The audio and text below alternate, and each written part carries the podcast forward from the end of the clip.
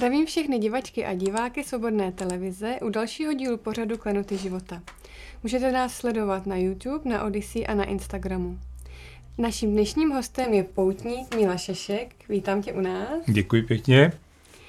Eh, ty jsi od roku 2014 podnikl dvě velké cesty. Jednou byla svatojakubská pouť do Santiago de Compostela a druhou byla poutní cesta svatého Františka z Asisi do Říma. O svých cestách se napsal už tři knihy a čtvrtá se teď dokončuje. Hmm. Na úvod by mě zajímalo, eh, jaká byla tvoje motivace stát se poutníkem a vydat se na tyto dlouhé cesty. Hmm. Tak eh, motivace byla, motivací byla moje láska k pěší turistice, hmm což eh, jsme provozovali prakticky celý život. Naše rodina a rodina kamaráda vlastně Zednička, který potom se mnou určité cesty také absolvoval. No, ale to byly cesty v, rámci České republiky nebo třeba do Rakouska, do Německa na krátkou dobu a jak říkám, většinou s rodinama, s pejskama. No a někdy v roce 2012 jsme se doslechli oba o existenci svatojakubských cest směřujících do Santiago de Compostela. Začali jsme se o tom bavit při svých setkáních, Vlasta je Brňák. A e, v roce 2013 mě dcera nejmladší dala takového průvodce do Santiago de Compostela francouzskou cestou, což je cesta od Pyrenejí, hranic Francie, Španělsko, do Santiago a na oba konce světa. No a to jsme začali studovat a vyrazili jsme tedy po tom rozhodnutí, eh, po tom rozhodnutí jsme vyrazili eh, v květnu 2014 na naši první pouť společně s Vlastou Zedničkem a šli jsme z, Pam, eh, šli jsme z Rončevales, což je na hranicích Španělska a Francie, v Pyrenejích směrem do Santiago de Compostela a došli jsme i na oba konce světa. A to byl teda náš první začátek. Hmm. Um, kromě toho, že jsi poutník ve volném čase, tak uh, jsi taky uh, lektor programu MBA. Uh, eh, jak se s tímto tradičním zaměstnáním uh, slučuje ta role poutníka? Um, Mně tam napadá, jestli to nejsou takové dvě polarity, to akademické prostředí na jedné straně a na druhé straně ta volnost a svoboda, kterou člověk cítí na cestách.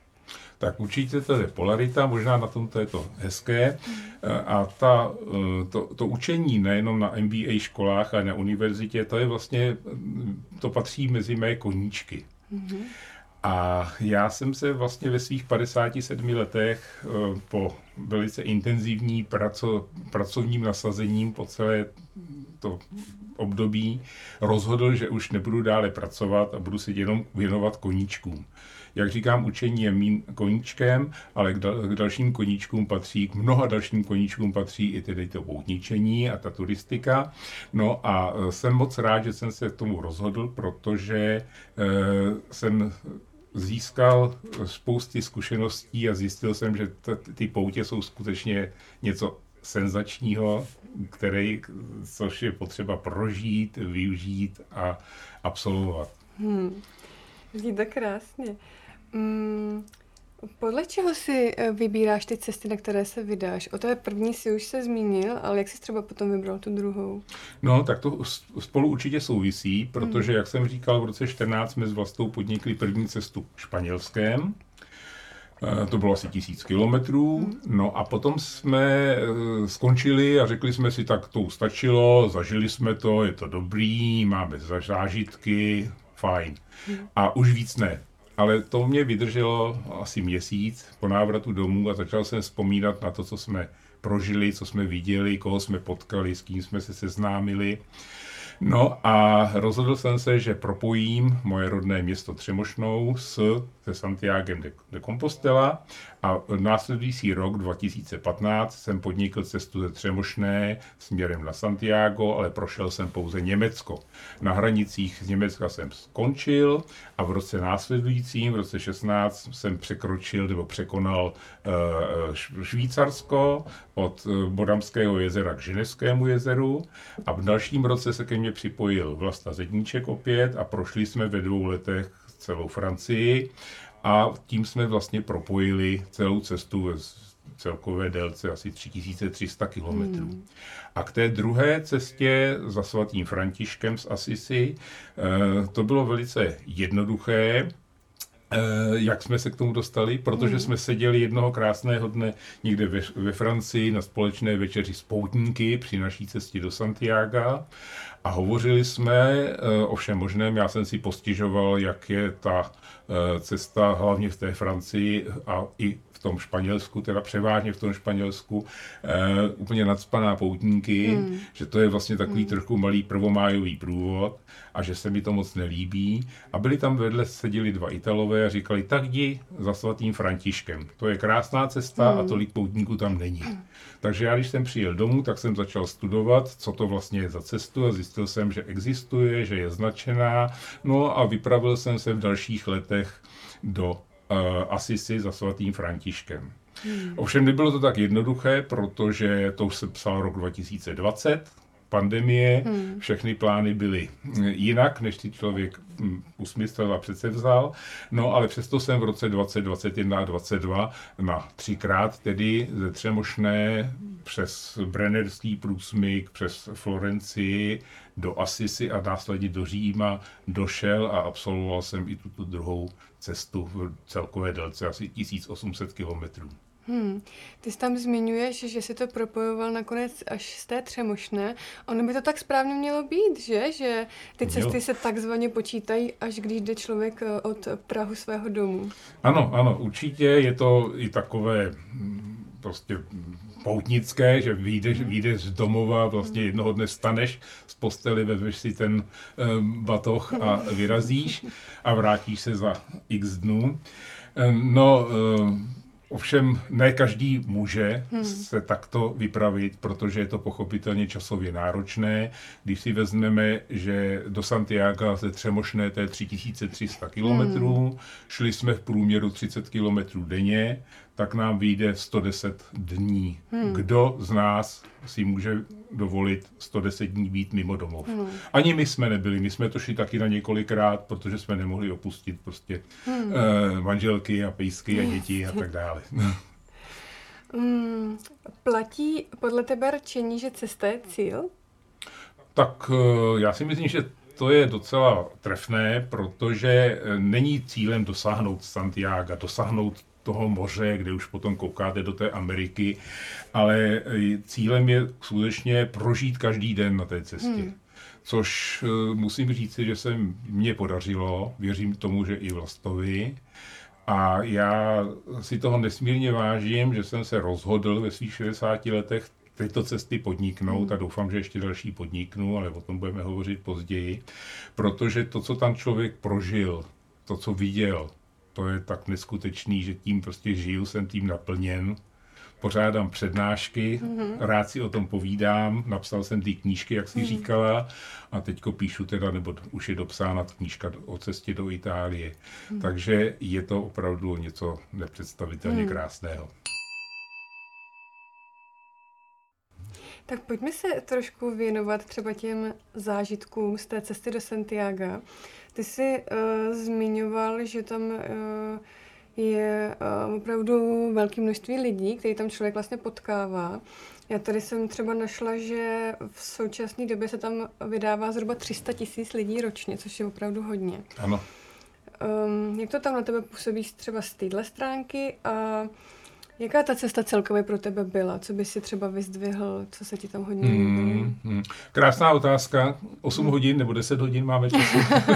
Těch příběhů je neuvěřitelně. Hmm. Já si určitě nějaké, nějaké eh, tady řeknu, protože to stojí za to. Hmm. Ale ještě teda k tomu, tomu úplnému začátku. Eh, ono těch 300 tisíc je skutečná realita a je to hmm. čím dál tím více, je to taková už komerční záležitost, zvláště portugalská cesta, kde už chodí prostě strašný spousta lidí. Nicméně eh, máme na to celý rok. Někteří poutníci chodí v zimě, což já bych, já, teda já je obdivuji, eh, protože to jsou ty podmínky hodně drsné a není to asi tak hezké. Já upřednostňuji ty letní měsíce, chodím buď květen, začátek června, anebo potom Eh, konec srpna, začátek zá, hmm. nebo září, protože to není takové horko v hmm. těchto částech světa a není tam ještě tolik lidí, protože nejsou prázdniny. Hmm. Jo. Takže to je to, to je to důležité eh, ty davy lidí na mě působí jako docela depresivně, protože eh, člověk tam chce mít klid, chce prožívat, chce se pohodlně najíst, pohodlně vyspat a když potom nemůžete najít místo ke svačině mm. nebo na svačinu nebo místo v noclehárně, tak je to špatné.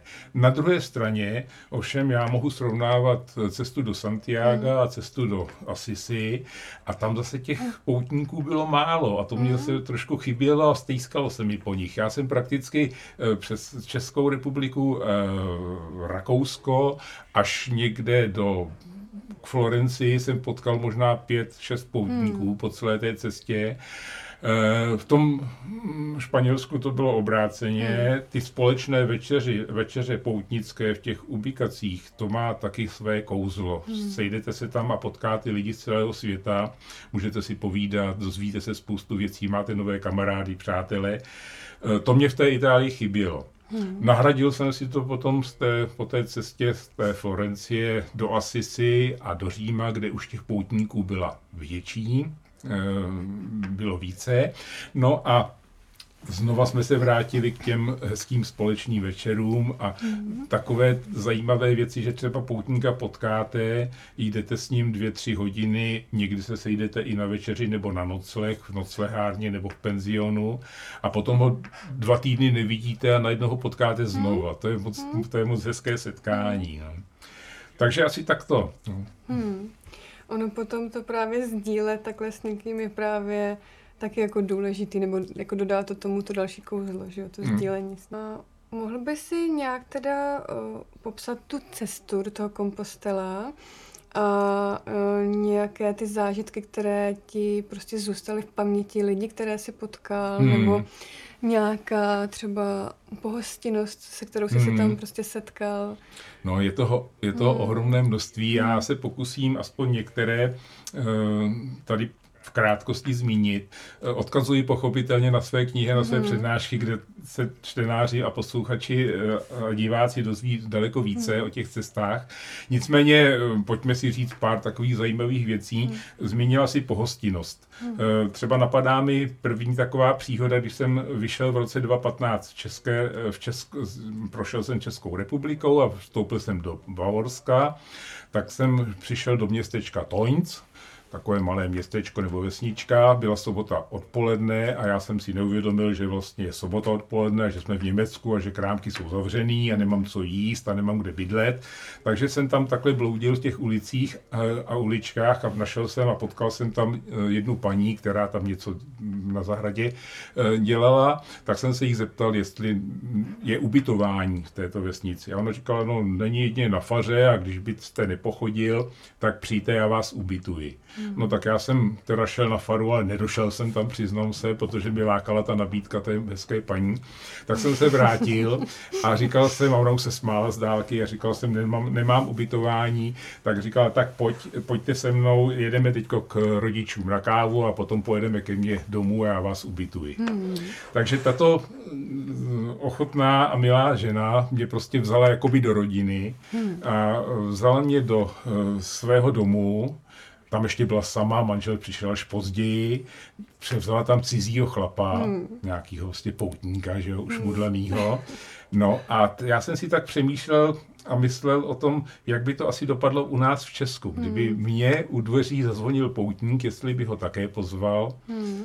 No, je to takové zajímavé. E, jak ti lidé třeba v tom zahraničí, a to nebyl jeden jediný případ, jak jsou prostě důvěřiví a nepředpokládají vůbec, že by tam člověk udělal něco špatného. Ona mi ubytovala v pokoji své nejmladší dcery, která se jmenuje stejně jako moje nejmladší dcera. Jo, takže to jsou takové náhody neuvěřitelné. Do dneška se potkáváme, naštěvujeme, takže nová přátelství a je to jako úžasný. No. Hmm.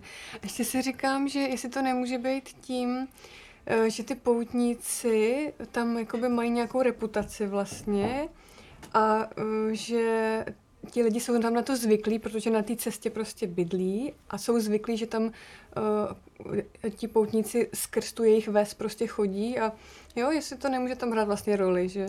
Určitě, určitě to hraje, i když ta četnost Že pak nemají ty obavy vlastně. Ano, ano, ano, ano. Ta četnost těch poutníků třeba v tom uh, Německu až Švýcarsku ta byla velice nízká a hmm. nebyly tam ani ty, ta zázemí vybudovaná, hmm. jako to je v tom Španělsku, kde hmm. teda to je opravdu ti Španělé z toho žijí a, a ty poutníky vítají a hmm. podstrojují jim a Jasně. nabízejí jim ubytování, takže to je něco jiného. Tady to je taková spíš náhoda.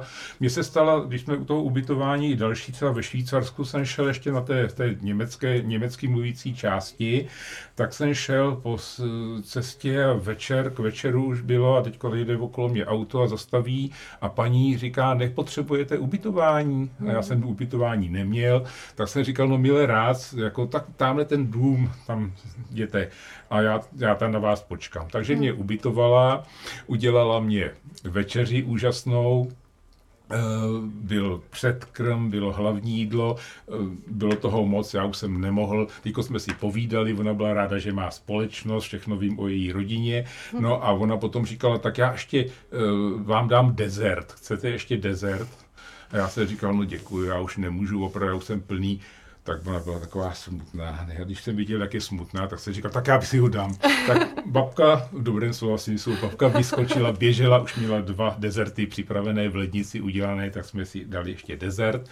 A potom říkala, hele, já musím odejít, a přijdu asi za dvě hodiny, tady si můžeš v lednici vzít pivo, tady máš k dispozici obývák, tady můžeš na terase být a tak dále. Takže mě zase nechala hmm. prostě ve svém domě samotného, neznámého člověka, hmm. ale oplatil se mi to tím, že potom ona přišla, že jsme si dvě hodiny povídali, protože ona se tam prostě cítila osamocená hmm. a toto využila jako příležitost hmm. si popovídat a já také, protože já si velmi rád povídám v hospodě, ubytování a tak dále. Takže jste si vlastně tak vzájemně pomohli. Ano. Mm. to je skvělý. Um, a co potom uh, třeba ta francouzská část té cesty? No, to je hezká otázka. Francie, francouzi, že? Hmm. No, tak já už jsem se s francouzem, francouzi setkal uh, ve Švýcarsku. Tam jsme, tam jsem šel ve Švýcarsku, kde ještě eh, těch francouzů nebylo tolik a začalo už převládat francouzi a tak dále a začal jsem mít problémy se domluvit. Hmm. Francouzsky neumím. Začal jsem mít problémy prostě si získat někde ubytování, protože e, ta bariéra jazyková, hmm. i mladé, mladí lidi, lidé, když jsem se jich třeba ptal na ulici na cestu, tak mi neodpověděli, ne, nerozuměli. Hmm. A já jsem potom s jedným francouzem, se kterým jsme se jako bavili v pořádku, tak jsem mu říkal, jaký jazyk druhý se vyučuje u vás ve Francii, tu jsme ve Francii, jako na školách. On říkal angličtina. Hmm. A oni přesto, jakože uměli ty mladí lidé anglicky, tak prostě mě nějak nevnímali a nechtěli mi pomoci. Hmm. Ale to byly taky ojedinělý případy a zase, jsou tam, zase tam byly případy, eh, že jsme přišli do uh, takového penzionku malého, nebo spíš ubytování soukromí a tam byla taková smíšená rodina, tam byla Intka, manželka a francouz učitel, vynikající rodina, společná večeře s nimi i s jejich dětmi a povídání si, jo, takže to zase je taky, taky hezká vzpomínka na ty bezproblémové, když tak řeknu, hmm. ty francouze. No. Hmm. To je zajímavé, že vlastně člověk se takhle dostane i do těch rodin těch lidí a vidí v každé zemi, ano, ano. jak prostě taky tam jsou třeba rozdíly. A ano, ano. To je zajímavé. To je na tom to hezké, mm. protože ta, mm. ty diskuze večerní nejsou jenom o tom poutníčení, ale taky jsme tam i tu politiku jsme tam probírali a mm. jaderné elektrárny a já nevím co všechno. Mm. Takže jako vidíte, jak ty lidé eh, žijí a jak prostě eh, myslí, mm. jaké mají problémy a to je nesmírně obohacující, mm. že proniknete do takového toho jejich soukromí a uděláte si představu, jak to mm. asi tam chodí. A zajímavé je, že to skutečně je jiné v těch z jednotlivých zemí a i v těch jednotlivých místech těch, těch zemí, kudy hmm, člověk určitě. prochází. Tam se to hodně, hodně liší a hodně mění. Hmm. A pojďme se teda ještě dostat do té poslední části té cesty, do té španělské. Ano. Tam už teda bylo asi hodně lidí, jak jsme říkali. A jaká to měla, jaká to měla jiná svá specifika? Jak tam mm, to bylo třeba s tou pohostinností? Nebo ještě vůbec by mě zajímalo, jak často si využíval takhle jako té pohostinnosti lidí uh, v porovnání s tím, že jsi si zaplatil někde třeba hotel, hostel nebo... Hmm, nebo... Hmm. Tak eh, to Španělsko, jak jsem říkal, ta infrastruktura pro poutníky je tam velmi propracovaná a neustále se ty kapacity zvyšují. Když jsme tam šli v roce 2014, tak ty, eh, některé ty ubytovny byly takové jednoduché, prosté a nyní po těch pěti letech, kdy jsme hmm. šli kousek Španělskem opět, tak tam už byly jaksi takové komerční hmm. ubytovny vybudované. Někdy je to až úplně strašný, protože tam třeba uh, jsou dvoupatrové postele a je jich tam třeba 80 v jedné řadě a 80 naproti hmm. v takové obrovské hale. No, jako je to takový trošku průmysl, no, tak hmm. to, se mi, to hmm. se mi jako moc nelíbí. Um, tam vlastně všechny ty Eh, to ubytování a tak, tak všechny ta eh, ubytování se musí platit. Pochopitelně, když je to penzionek, tak je to třeba nevím, 20-30 euro, ale když je to hm, ta jednoduchá noclehárna, společný pokoj, 25 hm, lidí, muži, ženy dohromady na dvou, hmm. na dvou patrových postelích, tak je to třeba takové to symbolické 5-6 euro hmm. poplatek. No. no a uh, oni jsou opravdu, ti Španělé, vstřícní, ochotní, protože je to asi opravdu dobře živí. Hmm. Eh, ve Španělsku eh, těch cest svatojakubských, které směřují do toho Santiago de Compostela je velké množství a podél těch, těch cest jsou prostě budovány tyto ubytovny, že, a to zázemí hmm. pro ty poutníky. No. Když je tam teda tak mm, tolik lidí vlastně eh, na té cestě, tak eh, vznikají tam pak třeba nějaké komplikace, že není kde se ubytovat, že Aha. není místo, hmm. kde se najíst, jako v hmm. restauraci například, nebo prostě Bohužel je tomu tak, hlavně to ubytování. My jsme v té španělské cestě, první naší, jsme si ne, dopředu nikdy nezamluvili ubytování. Hmm. A prostě jsme šli a když jsme přišli k ubytovně, tak buď bylo místo, anebo jsme šli třeba o pět kilometrů dál a hmm. dostali jsme, dostali jsme eh, teda potom ten nocleh, to, to místo eh, jsme měli k dispozici. Ale když jsem potom teď eh, šel do, toho, do té Itálie a do, i v těch třeba v tom, Španěl, v tom Švýcarsku, tak jsem si důsledně dopředu volal, někdy i na dva dny dopředu, hmm. protože e, to bylo někdy komplikované. Hmm. A dokonce v Rakousku, to jsme na té cestě do, eh, do, do Asisi, tak dokon, dokonce v, v, u města Bad e, Reichenthal, Lázně, tak e, jsem neměl žádné ubytování. Hmm.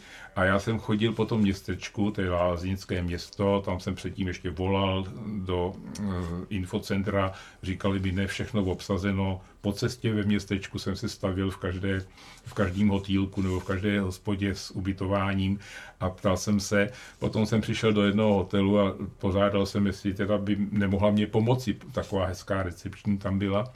Tak ona říkala, tak já zkusím někam zavolat, v jakých cenových relacích byste chtěl ubytování. Já jsem hmm. říkal, všechno mě je jedno, za jakoukoliv cenu beru. Nic nebylo volného. Hmm. Takže jsem potom smutně vyrazil, to už byla tma, teďko jsem šel do toho temného lesa sám, stan jsem tehdy neměl, někdy ho nosím sebou. A šel jsem do toho lesa a prostě jsem si říkal, co teď budu dělat, jako, no, kde budu hmm. ležet, kde budu spát. Najednou jako Jeníček a Mařenka, jak viděli to světílko, tak já taky viděl světílko, tak jsem tam šel, tam byl osvětlený dům, otevřené dveře, Vešel jsem dovnitř, volám, jestli tam někdo je, zkouším dveře na chodbě. A jedny jsem otevřel a teďko jsem tam viděl místnost, postele a všude leželi černoší. A někdo zavolal, moment, tak jsem vycouval zpátky, čekám, vyšla taková pěkná černoška, jak jsem jí to říkal, trošku anglicky rozuměla, že bych potřeboval ubytování, tak mi tam nakonec ubytovala, mi řekla tady v tom skladu, od, odhodil jsem tam ten nepořádek a ty kostě snadné lidské, no a uh, ustal jsem si na stole. A za chvilinku přišel majitel, Němec, a říkal, co tady děláte? Já jsem říkal, no ta paní mi tady dovolila. Ne, tady musíte ven, pryč, pryč. Jo, to byla pandemie, hmm. roušky a taková no, situace. Hmm, hmm, hmm. No, takže já jsem říkal, no tak já nemám kam jít do lesa, tma. Ne, musíte pryč, musíte pryč. No. Takže jsem se začal, jsem říkal, tak já se zabalím a půjdu uh, pryč. No a on se vrátil za pět minut a říkal, hele, normálně bych tě tady nechal, ale teďko ta pandemie a lidi by si stěžovali, že tady je cizá, cizí osoba, tak uh, na zahradě můžeš spát. Hmm. Tak jsem říkal, no to je bezvadný, tak já budu spát na zahradu. Tam jsem si dal spacák na zem a uh, že si do něj vlezu a on za chvilinku přišel a přines mi postel a flašku vody, skládací postel. A říkal, tak zase se omlouval. Já jsem říkal, neomlouvejte se, já to rozumím tomu. Hmm. Takže nakonec jsem spal na zahradě na posteli rozkládací ve, ve svém spacáku, nepršelo, bylo teplá noc, bylo to bezvadné. Hmm. tak to nakonec dopadlo dobře.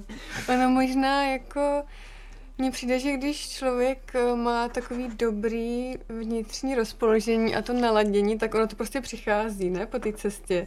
Že prostě, ono vlastně nic nejsou náhody, jo, jako, že prostě to přichází, ty správný lidi člověk prostě potká a je to takový, ano, tak ano, to jako ano. plyne. Ano, hmm. je to neuvěřitelný, někdy to až je úplně e, neskutečný, co hmm. se vlastně může stát a potom si člověk říká, jestli to vůbec je opravdu náhoda, jestli to nebylo někde zří, řízené, mm. jako, protože těch náhod by muselo být hodně moc. Je to Právě. takové zvláštní, je to mm. takové zvláštní.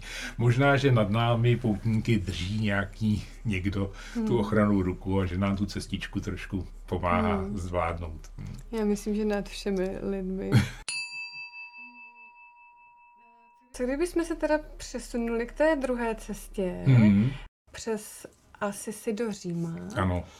Uh, ta je teda jedna z mladších poutních trás uh, a je teda méně frekventovaná, jak jsme říkali. Mm, mm. Uh, začíná u italského kláštera Laverna. Ano, ano. A je to asi 540 km mm, do toho Říma. Mm, mm, mm, tak uh, co, co, co ti utkvělo uh, ve vzpomínkách nejvíc tyhle ty cesty nebo z těch jednotlivých částí? Mm.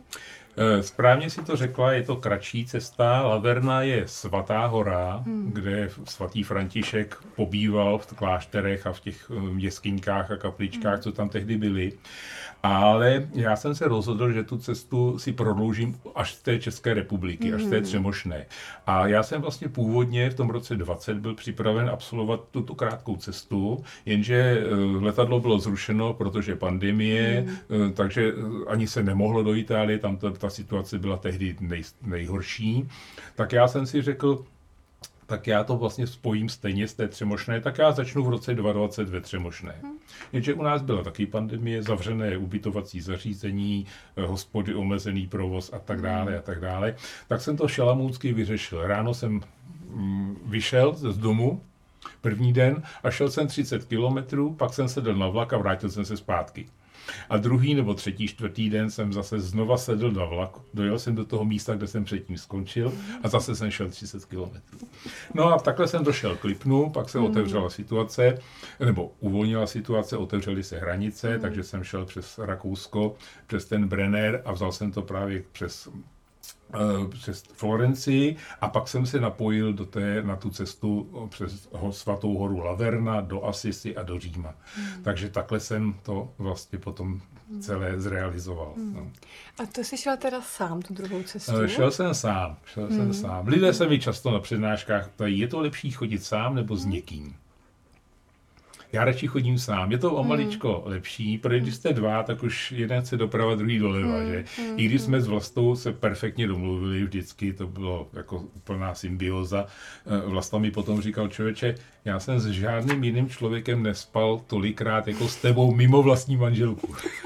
Když jsme vlastně spolu strávili ve Španělsku 35 dní v jednom hmm. kuse tehdy. Takže eh, ta osamocená pout je pro mě lepší. Já mám takový svůj rituál, po snídani, když vyrazím, tak mám hodinku zpěvu, to jdu a zpívám si. Potom mám takové různé hry. Pochopitelně člověk pozoruje okolí a užívá si.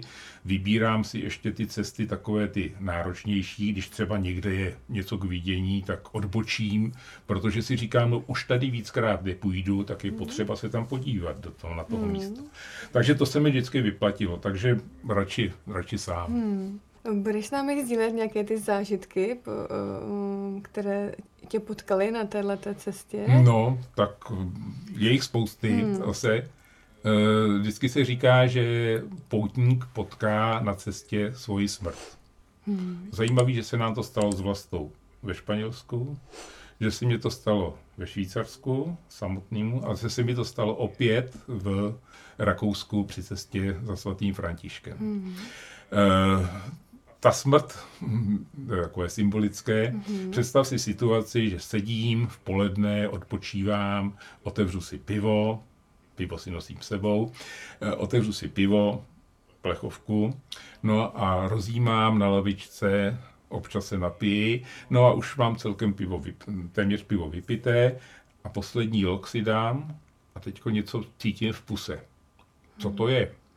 Pustím to zpátky do té plechovky, postavím a z plechovky vylejzá takovýto sršení. A toho sršně jsem měl já v puse. On mi nepíchnul, nikdo mi asi chráňoval, takže teďko jsem si říkal, no, jak bych reagoval na sršní píchnutí, nevím. Hmm. No, takže to byla takováto příhoda. Eh, ono to, ono to je jde, něco teda. Ono jde teda, teďko mi napadá hned další pochopitelně, ono jde o život také, to už se stalo v Itálii. Přicházím do jednoho městečka, kde mám ubytování zabluvené, mapy CZ z telefonu na, mi dovedou až k tomu domu. No hledám, nikde nikdo, vidím telefon, tak zavolám. A zavolám a říkám tomu pánovi, uměl anglicky, takže jsme se domluvili, říkal, jsem tady, jo. On říkal, musíš z druhé strany toho domu, tam je tvůj pokoj. A tam bude čekat jedna paní na tebe. Tak jsem tam šel, paní na mě čekala, ukázala mi pokojík můj, ten komunikoval přímo s, s ulicí, no a já jsem se da, do, do pokojíku dostal, začal jsem si dělat takové ty svoje práce, že prát a podobně, no a potom hledám signál a tam byl špatný signál. Tak jsem e, šel ke dveřím, tam už byl lepší, tak jsem říkal, zkusím takhle na ulici, takže vystrčit ruku, nikdo nejšel, tak jsem takhle vystrčil ruku s telefonem. Ještě to bylo lepší, já jsem říkal, ještě kousíček popojdu a najednou klap a dveře se zavřely za mnou. A já jsem stál na, na ulici s telefonem a ve slipech. Nebylo tam moc lidí. A teďka si tu paniku. Jo? Naštěstí jsem teda telefonoval tomu pánovi předtím, než jsem se ubytoval. Takže jsem znova vytočil toho pána a říkal mu, hele, zabouchnuté dveře a co mám dělat.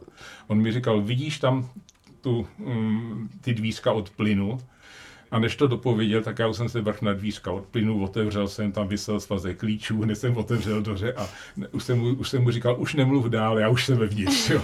Takže nebyl jsem první, který si to takhle zabouch.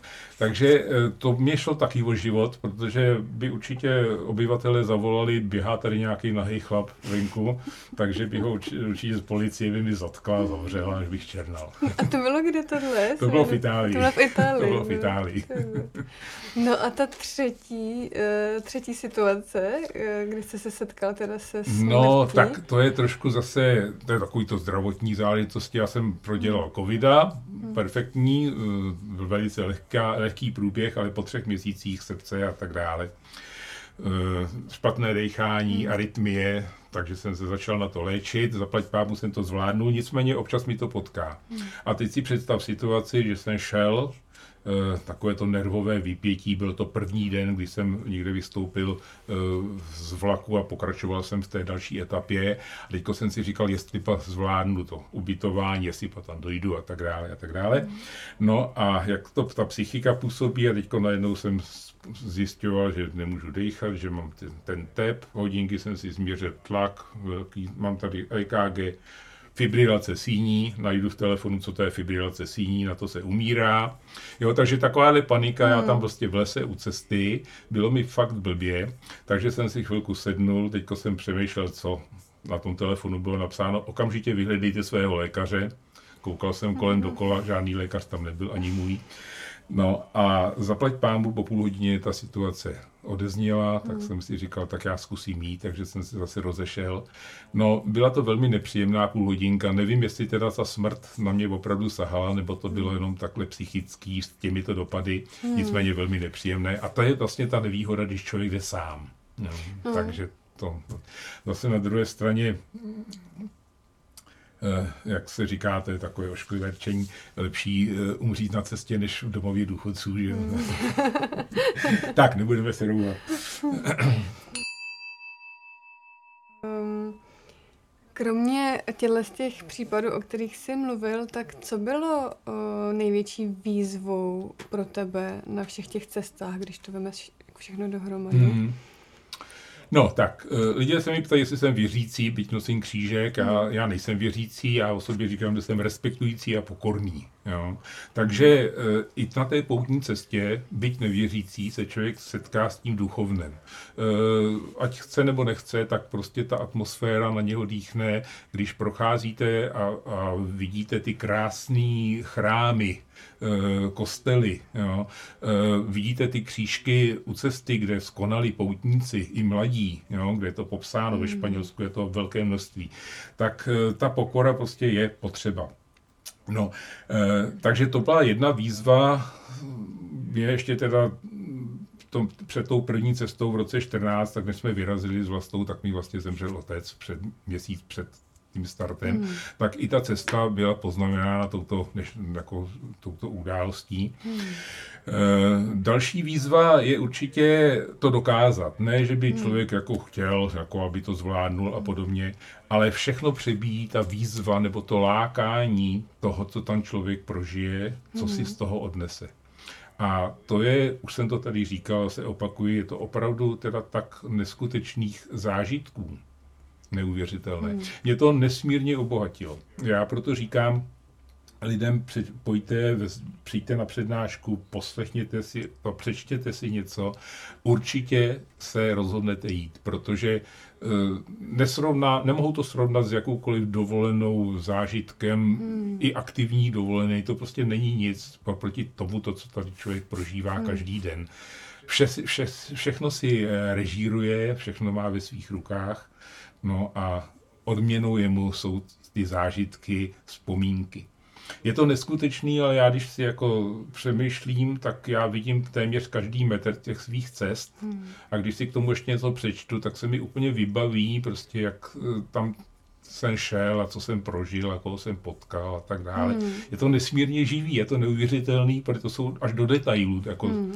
to jde, no, že to ten mozek vlastně vůbec hmm. dokáže takto zařadit a vzpomenout, vytáhnout. Kolikrát se vybaví i třeba ten pocit přímo, co člověk v tu chvíli hmm, měl. Hmm, hmm, hmm, všechno, hmm, všechno se to pak vybaví jako na tom těle. Ano, ano, ano. Uh, měl jsi třeba moment, kdy jsi byl třeba tak vyčerpaný, nebo se stala nějaká situace, že jsi si říkal, já to otočím, jedu domů? No tak jsou takové momenty určitě hmm. v Německu, kde jsem stál, když mi ujel vlák a teďko jsem nevěděl, co teďko, jak je do té Florencie se dostanu a to bylo jako takové hodně Eh, hodně nepříjemné, ale přímo na té cestě snad nikdy eh, mi nenapadlo, že bych to zabalil. Možná eh, s tím, s tou arytmí a s, tou, s těmi srdečními problémy, co hmm. jsem měl, tak jsem říkal, co teďko budu dělat, pojedu domů, nebo co budu dělat. Hmm. Ale jinak pochopitelně bolí bolí prostě hmm. tělo, jo. Ale je to zajímavé, že to prostě bolí jenom jedna věc, se říká, že člověk vnímá jenom jednu věc ale nedá se nic dělat, stejně se musí druhý den se sebrat a vstát a jít. Jo? Že, jsem, že bych někde ležel jeden den a léčil se, to se mi nikdy nepřihodilo. Uh, zvrknul jsem si nohu nepříjemně. Jo? To, potom si člověk uvědomí, jak je zranitelný na té cestě. Používám hůlky, používám kvalitní boty, abych držel rovnováhu, protože na zádech nesu 12-13 kg a to hmm. těžiště toho těla je úplně někde jinde. No.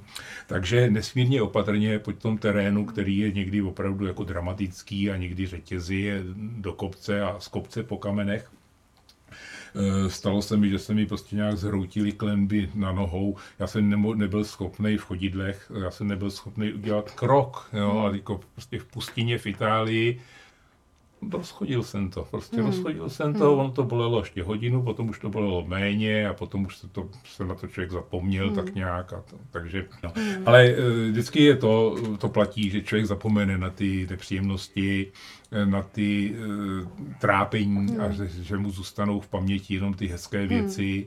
Hmm. Uh, já jsem třeba podcenil šeredně květnu minulého roku jsem šel v Florencii Assisi část a to je přes Apeniny. A já jsem si podíval na počasí Florencie do 22 stupňů, to je bezvadný.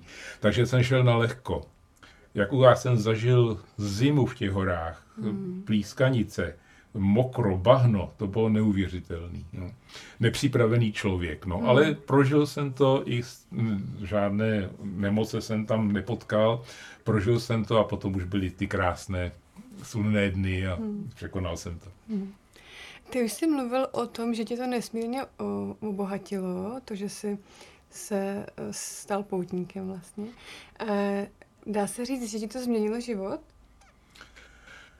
No, asi moc ne, asi moc jako ne, protože nepozoruji na sobě já si myslím, že změnilo to určitě v, tom, v, tom, v té oblasti vědění, znalostí, obohacení eh, a co člověk vidí, jo? co člověk dokáže vstřebat a v čím potom vlastně žije, tak to určitě je obrovský, obrovský přínos, aspoň hmm. teda pro mne.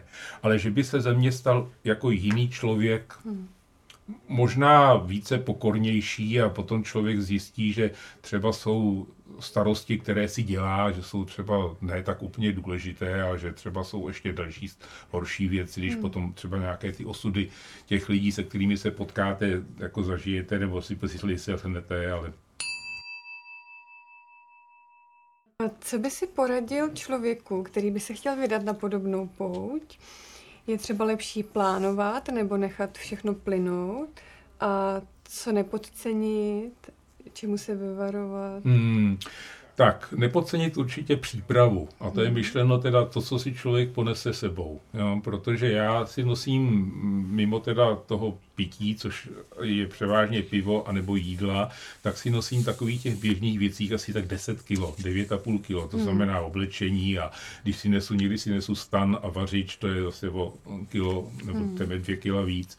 Takže určitě ta příprava, věci, které nemáš, nepotřebuješ, se říká, že to je další takové rčení otřepané, hmm. ale je to potřeba si promyslet, aby měl člověk ten komfort, aby mu nechyběly třeba kulíčky na prádlo, když si vyšší, větší večer prádlo, hmm. tak aby mu to uschlo a tak dále. Takže to promyslet. Určitě dobré vybavení, co se týče hm, oblečení, funkční, hmm. to mám to tričko třeba, že, hmm. který, hmm. když, i když je mokré, když zmokne, zmoknete, nebo když eh, je promočené potem, hmm. tak nestudí, to je také důležité. Určitě bych doporučoval hůlky, ale otázka je zase, kdo se do, rozhodne pro eh, komerční cestu z Portugalska, no tak tam může jít v trepkách, nemusí mít nic na hmm. sobě. Hmm. A, takže určitě hůlky, protože ta stabilita je velmi důležitá, když překonáváte nějaké vodní toky nebo nějaké prostě nepříjemné cesty a hmm, podobně. Hmm. No a hlavně teda boty. No, já nosím velice kvalitní kotníkové boty, aby měl člověk spevněnou nohu a spevněný kotník, protože vyvrknutí znamená konec, že jen výron je konec prostě hmm, pouti. Hmm. Takže toto. Nastudovat si určitě informace. My, když jsme v roce 14 šli tu naši první cestu, tak těch informací nebylo moc. Teď už dneska píše knihy o tom, kde kdo, hmm. že jsou různí průvodci, aplikace, eh, na internetu spousta informací, takže určitě informace, No a jestli dopředu plánovat, eh, já si třeba plánuji, protože když člověk myslí na, tu, na, na ten návrat z toho Říma nebo z Florencie, tak si musí objednat letadlo nebo vlak, že a tak mhm. dále. Takže si plánuji tu cestu, kterou třeba úplně nedodržím, no, ty denní kilometry, ale určitý plán by tam asi, asi měl být. Hmm. Ty jsi zmiňoval, co jsi si tak zhruba bral s sebou. Uh, jaké jsou tři věci, bez kterých si nedokážeš představit takovou cestu? No, tak já... které jsi měl Ano, sebou. rozumím, rozumím, rozumím otázce. No, tak těch věcí je určitě více. Potřebuji všechno, že jo? Hmm. Nenosím nepotřebné věci, ale jako když o tom přemýšlím, tak určitě telefon. Telefon hmm. je důležitý, protože já v něm mám mapu, mapy.cz, Mhm. i když je spousta jiných aplikací a tak dále, mapy.cz spokojenost. Mm. Máme, manžel jsem tam covid pas, v Itálii se musel ukazovat, že eh, je tam eh, pochopitelně možnost objednávat si noclehy, volat Mhm. jo, a tak dále, eh, komunikovat s rodinou. Takže ten telefon, hlavně teda z těch map, eh, kvůli těm mapám je důležitý, protože někdy třeba eh, já často bloudím, protože já přemýšlím po cestě a zapomenu odbočku a jdu dál a potom to různě s kratkama, nábližkama se vracím, což někdy dopadá úplně strašně, taky bych mohl vyprávět. Takže ten telefon. Stalo se mi totiž, že jsem si nějak, nějakým způsobem šahnul na displej, nevím, co jsem tam prostě prováděl jednou ráno na cestě a on zčernal. A mám telefon, který, když se vypíná, tak nejenom tlačítkem, ale musíte tam ještě něco zmačknout na, na, na displeji, tak já ho nemohl restartovat, teďko jsem ne, nevěděl na tom telefonu. No po půl hodině zděšení se mi to podařilo teda nějakým způsobem uchodit. Takže to je telefon. E, boty, základ, boty, mm. protože když třeba jsem viděl nohy některých poutníků ve Španělsku, kde to chodidlo bylo jeden velký puchýř, mm. jsem nikdy neměl na, na puchýř, tak uh, ty boty jsou velmi důležité. Mm. No a potom, jak už jsem zmiňoval, ty hůlky kvůli té stabilitě, uh, takže to jsou asi takové tři důležité věci. Všechno ostatní si člověk může oželet nebo nakoupit po cestě, ale toto asi by mělo být jako základní výbavou. A je nějaká věc, kterou si s sebou třeba neměl a kterou by si si příště rozhodně vzal? Dobrá otázka. A nenapadá mi nic. Já už to mám docela jako promakaný, jak se říká. Už to máš svůj jo, systém, takže no. ten systém jako tam mám, ale třeba zapomenu. Zapomněl jsem třeba vestu takovou, kterou nosím jednoduchou, aby se nemusel mít bundu dlouhý, tak někdy jenom takovou vestičku, aby když fouká. Tak to jsem třeba jednou zapomněl a hodně mi chyběla, zvláště teď, když jsem les v těch Apeninách v tom, v tom hrozném počasí. Takže to, to bylo asi takto. Uh, pojďme se dostat trošku do naší české kotliny, protože uh, naše krásná zem taky jistě nabízí nějaké poutní cesty. Můžeš uh, nějaké divákům doporučit? No, tak já jsem se teď natchnul pro cestu, nebo stezku Českem. Hmm. Kamarád Martin Ubl Plzeňák, tak to se s dalšími kolegy vytýčili, je to dneska oficiální v, jako stezka v klubu českých turistů, je značená, udělali perfektní itinerář na internetu, zdarma ke stahnutí, skutečně byli se podrobný, mm. takže to já třeba mám v plánu absolvovat mm. tento rok, je to tisíc kilometrů horní cesta, nebo severní, tisíc kilometrů spodní mm. cesta. Já jsem totiž o té cestě po hranicích České republiky už vzpomínal, už přemýšlel před několika lety, ale já jsem to chtěl jít opravdu po těch patnicích, mm-hmm. no, po, přesně po té čáře. Takže to je můj plán. No jinak pochopitelně Česká republika je také protkána uh, sítěmi nebo cestami svatojakubské cesty. Mm-hmm. Je tady několik takových tras, takže a tam je ta infrastruktura také už jaksi vybudována. Jsou tam ty triangles, anděle, poutní anděle nebo anděle na cestě, mm. které, kteří nabízejí třeba to ubytování nebo jakoukoliv jinou pomoc, nabití telefonu, jídlo, pití a tak dále. Takže to je propracované velmi, no a jinak Česká země je moc krásná, lidé utíkají do zahraničí a přitom třeba nepoznali to, co je hezkýho v České republice. Já jsem na začátku vzpomínal, že jsme vlastně s vlastou a obě rodiny hodně procházeli Českou republikou v minulosti ještě s těmi našimi dětmi, když je to bavilo s námi chodit. No a těch věcí jsme viděli spousta, je to opravdu hmm. nádherné tady. Takže eh, doporučoval bych tratě nebo stezky svatojakubské v České republice. Je to výhoda, že jste furt doma. Není ani jazyková bariéra většinou. No a nebo potom teda tu stezku českém, která se stává velmi populární. Martin měl nedávno přednášku hm, taky v Plzni o tom. Je o tom, napsali o tom knížku, takže je to bezvadné. Hmm. Já si myslím, že to značení těch turistických cest v České republice je výjimečný že to asi není úplně běžný, jako v každé zemi, že to, hmm. je takhle, že to je takhle dobrý. Hmm. Moniko, máš pravdu, jsme opravdu světová hmm. jednička, by se hmm. dalo říct, nebyl jsem v Americe hmm. na cestách, nebo ne, ne, ne, neznám to, tu situaci, ale když to srovnávám v těch zemích, kde jsem procházel, hmm. tak my to máme jednoznačně, jednoznačně nejlepší. Hmm. Uh, ono je potřeba pochopit taky tu logiku těch značkařů. Víte, to, to mi třeba uh, zaráželo, než jsem pochopil logiku značkařů hmm. v, ve Švýcarsku, tak jsem trošku tápal a oni potom jsem zjistil, jak oni mají ten, jak přemýšlí, hmm. jak to značkují a potom jsem se v tom daleko lépe orientoval. Hmm. Nicméně jsou tam mezery, kde prostě člověk hmm. bloudí, protože ty značky nejsou, a nebo nejsou tak správně, jak by měly být. My hmm. to máme perfektní. Hmm, to je super. Na závěr bych se ti zeptala, jestli plánuješ nějakou další pouť, kromě těch po České republice, hmm. jak jsme teď uh, mluvili. Nabízí se třeba cesta do Jeruzaléma, lákalo by tě to? Eh, to mě mi moc lákalo. Na poslední své přednášce jsem si potkal s eh, klukem, který šel do, Jezu, do Jeruzaléma. Je to vlastně třetí bod takový, je hmm. to svatý bod, že, nebo svaté místo Santiago de Compostela, hmm. Řím a Jeruzalém. E, Kdybych byl mladší, neváhal bych. Teďko přemýšlím o těch, i těch zdravotních dispozicích, i když musím říci, že ta konstrukce tělesná mi jako slouží mm. zatím a i to srdce nějak se vždycky domluvíme. Mm. Takže to, ten Jeruzalém je úžasný. Nevím, jestli by mi pustila moje drahá žena, ale zase bych to nemohl jít na jednou, hmm. protože to je hodně kilometrů a je to přes moře a hmm. tak dále, takže bych si to třeba rozdělil, uvidíme. Hmm. Já jsem třeba ještě plánoval eh, takzvanou severní cestu ve Španělsku, která vede také do Santiago, ale je to cesta přímo při, eh, téměř při pobřeží, mm-hmm. jo, severní pobřeží, nebo severní, no, severní pobřeží Španělska. Mm. Výhodu to má takovou, že to je méně frekventovaná cesta, je tam horší infrastruktura, nebo ne tak dokonalá infrastruktura, proto tam není tolik poutníků hmm. a je tam nádherná příroda. Hmm. Takže to už mám koupeného průvodce, nevím, jestli se mi to podaří uskutečnit, nicméně to je taky jeden z mých plánů.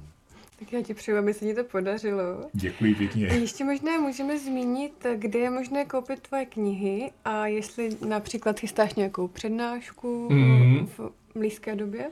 Výborně, tak to určitě knihy mám k dispozici, psal jsem je pro posluchače, takže budu velmi rád, když posluchači eh, si u mě knihy objednají.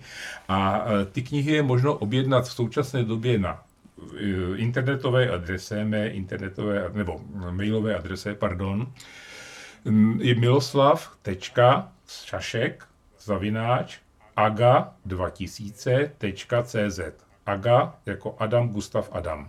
Ano.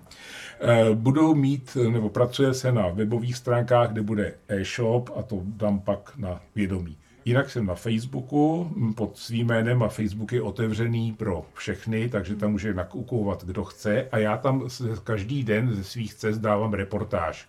Několik uh, odstavců nebo několik prostě věd a fotografie. Mm. Tam je možno mi také kontaktovat, takže to, bych, to bychom se domluvili o těch knihách. Takže se těším na, vaši, na váš zájem. Tak. No a co se týče přednášek, tak bych doporučoval, pokud by měli do zájem, aby navštívil přednášky o cestě do Asisi a do Říma, které budou v Západočeském muzeu, v aule Západočeského muzea, tam je větší kapacita pro diváky a budou to, bude to přednáška na, rozdělená na dva díly. První díl bude Třemošná Florencie a o týden později bude druhý díl Florencie, Asisi, Řím. Takže se mm-hmm. budu mhm. těšit. A všechny informace diváci naleznou i v popisu pod videem. Tím ti teda děkuji za rozhovor, děkuji, že jsi si na nás udělal čas a přeju ti i všem jiným poutníkům krásné zážitky z cest. Já moc děkuji za pozvání, jsem rád, že jsem měl tu možnost povídat si o svých cestách, no a budu se těšit, že se třeba zase někdy sejdeme. Hmm. A s vámi, milí diváci, se vidíme u dalšího dílu pořadu Klenuty života. Děkujeme, že nás podporujete tím, že sdílíte naše videa, že lajkujete, že komentujete a že, že odebíráte náš kanál. Vážíme si toho. Mějte krásné dny.